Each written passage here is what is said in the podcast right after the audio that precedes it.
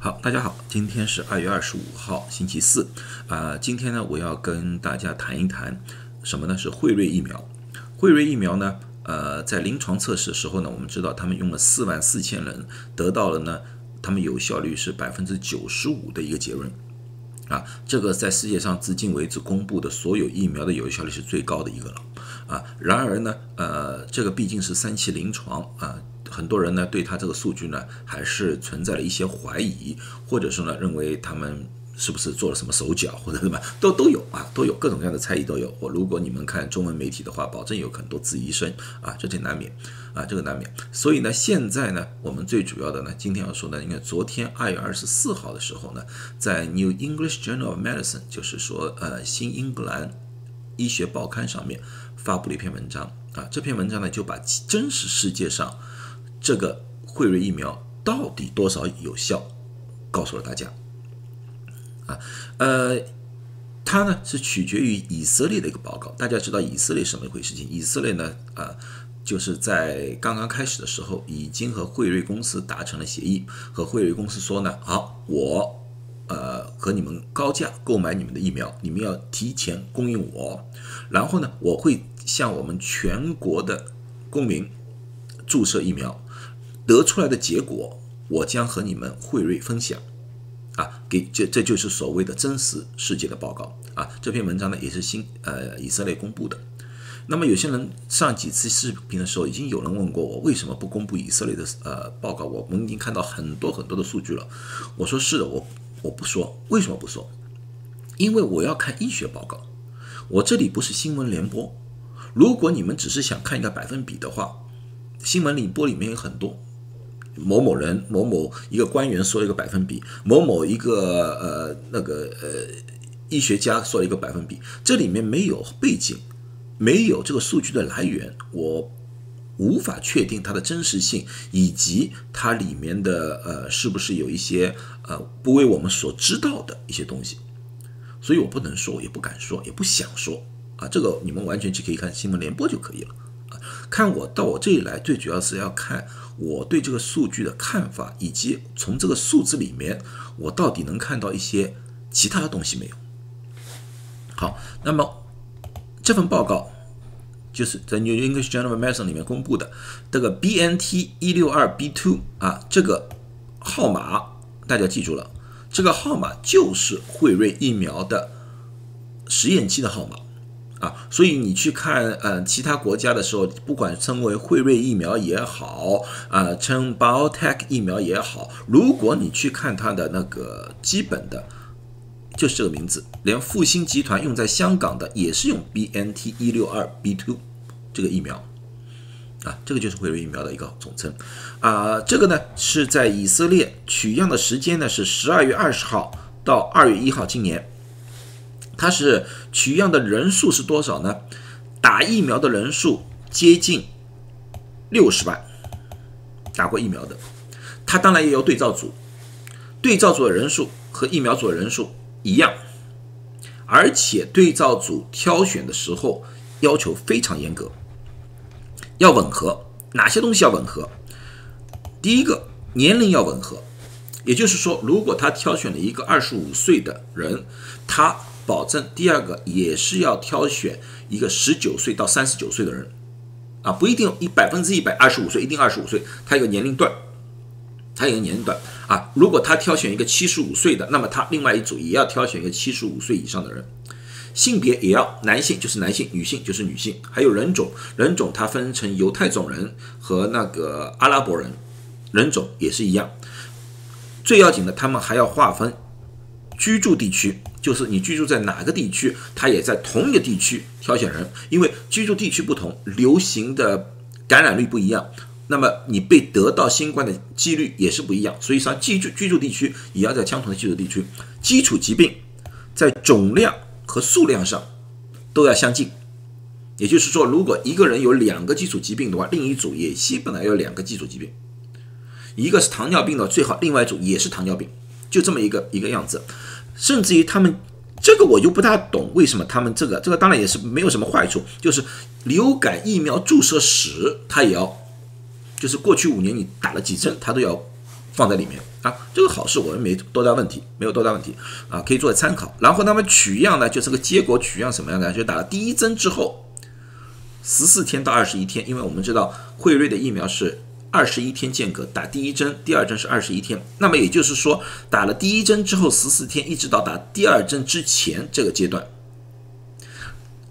第二个测试数据呢是打了第二针之后七天以后的数据。那么有人问，为什么十四天之前不测试呢？很简单，因为一些小的报告已经显示出了十四天之内，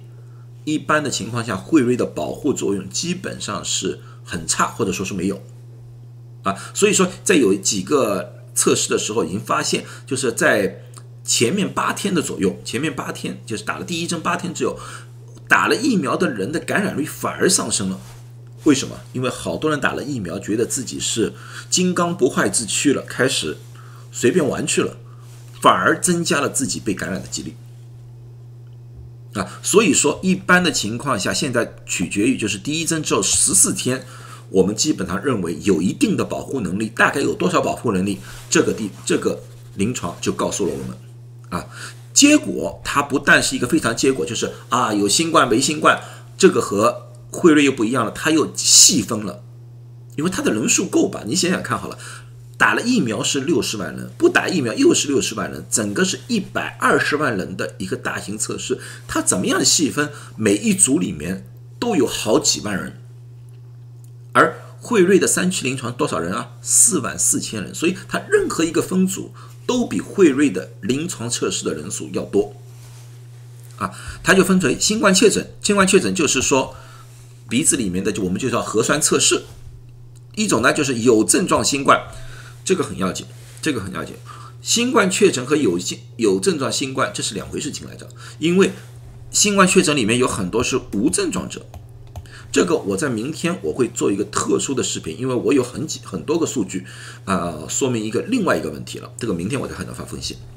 有症状者，这是我们比较关心的，也是惠瑞做临床测试时候的标准。惠瑞临床测试的百分之九十五的保护率是什么？它是说是确诊，然后是有至少一个症状的人，或者是两个症状的人，他才算为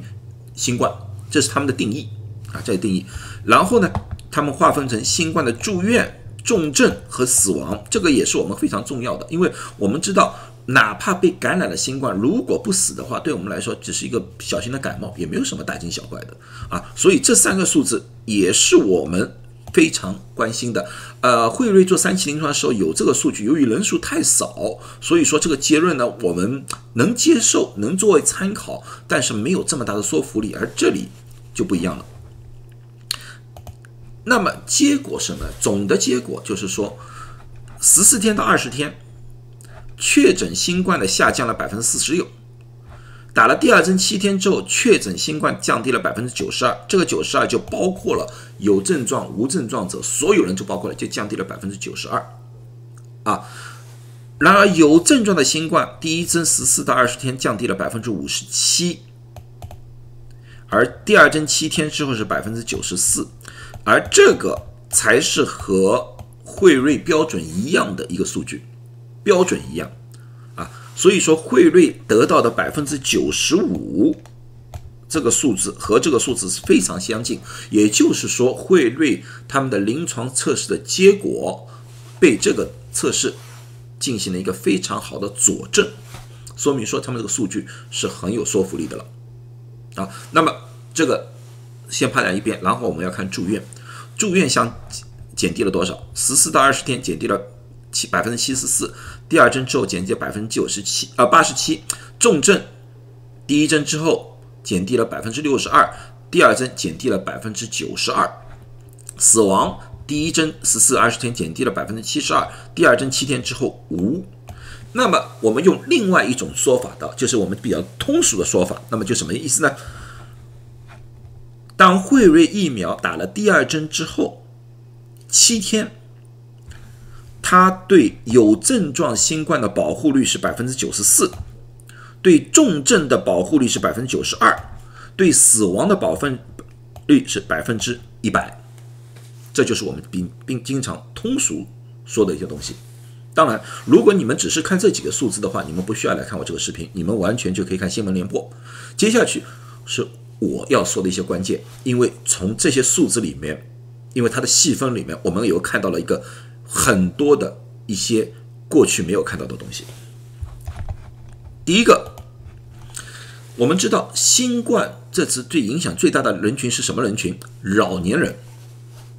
老年人不管是重症也好，不管是呃死亡也好，都是很高啊。所以说，在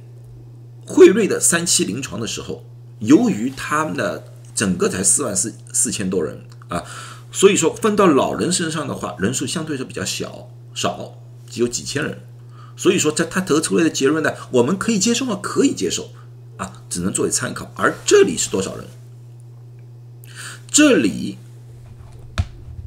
他七十岁以上的老人，七十岁以上的老人，疫苗组八万人，不是疫苗组八万人加在一起十六万，啊，十六万就是惠瑞的三三期临床的总数的四倍，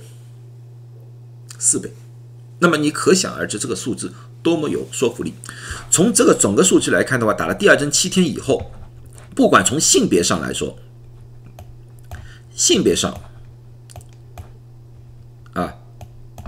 还是年龄上，这个是十六到三十九岁，大家基本上都看到，除了这个数字百分之九八十八男性百分之八十八之外，其他都在百分之九十以上。也就是说，辉瑞疫苗打了。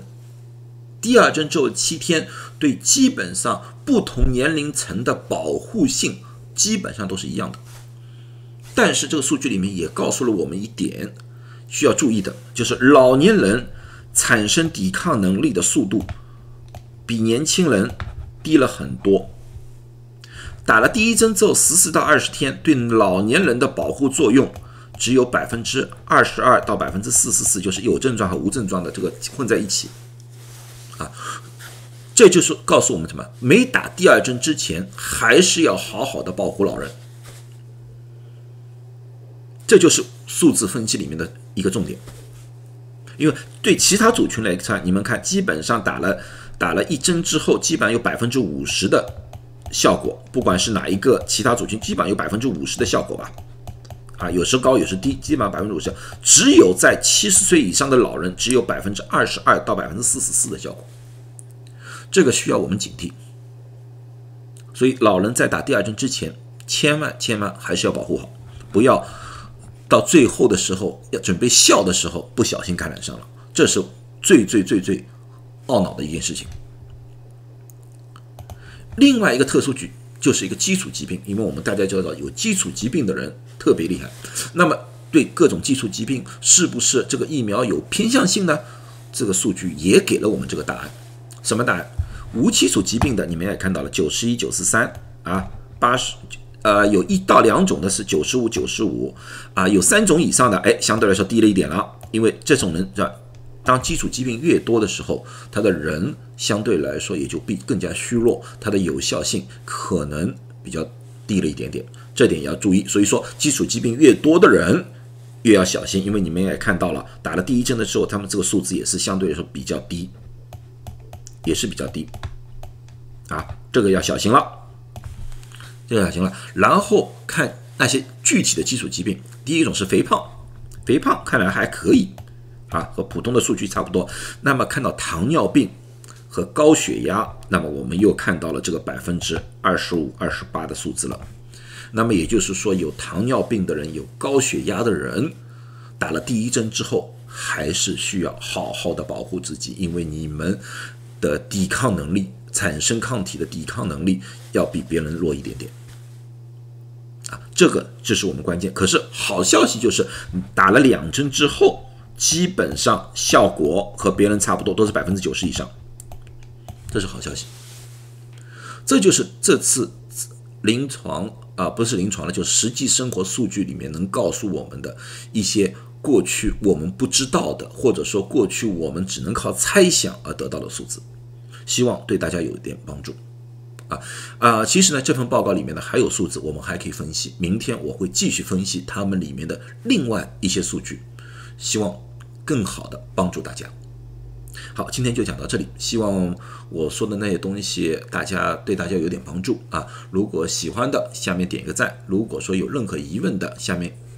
欢迎大家提问，我愿意和大家回答。如果你发现我说的东西里面有错误的地方，也希望大家指出，我愿意在下面一个视频里面进行纠正。好，谢谢大家。如果你们觉得我做东西好的，